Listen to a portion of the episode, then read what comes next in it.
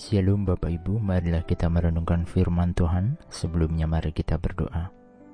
Saat ini kami hendak merenungkan firman-Mu. Pimpin kami Tuhan, di dalam Tuhan Yesus kami berdoa. Amin.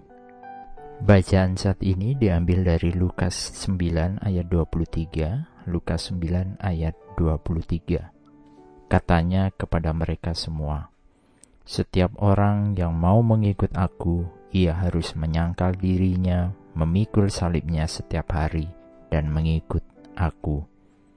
Kita diselamatkan karena kita mempercayai Yesus sebagai Juru Selamat yang mati di kayu salib, bangkit, dan naik ke surga untuk menebus dosa kita. Dan kita diselamatkan oleh kasih karunia melalui iman di dalam Kristus tetapi untuk menjadi murid sejati, kita harus memikul salib kita sendiri setiap hari dan mengikut Tuhan. Kita harus hidup berjalan di jalan salib. Mungkin kita akan berkata, "Wah, mengikut Kristus itu berat, tidak nyaman. Kenapa saya harus memikul salib setiap hari?" Ilustrasi sederhana yang bisa digunakan adalah ibarat seperti seorang kepala rumah tangga atau suami yang harus bekerja mencari nafkah buat keluarga mereka. Bukankah ini hal berat memikul beban untuk keluarga? Tetapi ini harus dijalankan. Karena apa? Karena kita sebagai suami memiliki tanggung jawab kepada keluarga, juga kepada diri kita sendiri. Demikian pula dalam kehidupan kita di dalam Tuhan. Kita memang sudah diselamatkan. Tidaklah bisa kita berpikir, "Ah, saya sudah diselamatkan ini. Bukan demikian pemahamannya. Kita diselamatkan benar, tetapi tidak berhenti di situ saja. Kita punya tanggung jawab untuk terus menjaga keselamatan itu di dalam diri kita. Lalu, apa yang harus kita lakukan? Penyangkalan diri, memikul salibnya setiap hari. Menyangkal diri seperti apa?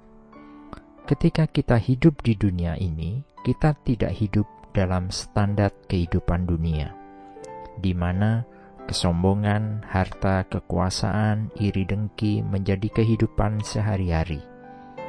Kita melakukan hal yang jujur ketika di sekitar kita banyak ketidakjujuran. Kita menjaga hati pikiran dan perkataan ketika di sekitar kita sumpah serapah, makin menjadi hal biasa, dan lain-lain sebagainya.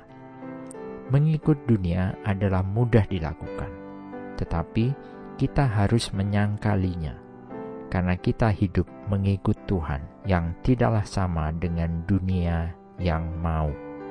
Bukankah ini adalah bentuk pikul salib ketika kehidupan kita berbeda dari dunia? Menyangkal diri berarti mempercayai Yesus ketimbang keinginan daging kita. Artinya, menghidupi hidup kita setiap hari dengan memiliki hubungan yang mulia dan indah bersama Allah. Jadi, menerima Yesus sebagai Tuhan dan Juru Selamat tidak hanya menuntut percaya akan kebenaran yang tertulis di dalam Alkitab saja, tetapi ada penyerahan diri kita untuk mengikut Tuhan dengan pengorbanan. Pilihan antara menyangkal diri dengan tidak mengikut kata dunia yang harus kita buat setiap hari, atau hidup untuk keinginan kita yang mementingkan diri sendiri. Ini adalah pilihan, dan pilihan ini akan menentukan nasib akhir kita. Apakah menyangkal dan pikul salib ada setiap hari? Ya, setiap hari. Oleh karenanya, kita perlu memberi waktu untuk terus merenungkan firman Tuhan. Untuk apa? Untuk kita bisa mengintrospeksi diri kita. Apakah hari ini kita sudah melakukan hal yang berkenan di mata Tuhan, atau malah sebaliknya? Kita perlu memohon kepada Tuhan untuk menilik hati kita setiap hari. Amin. Mari kita berdoa. Bapa Surgawi yang penuh kasih, kami menyerahkan hidup kami kepadamu.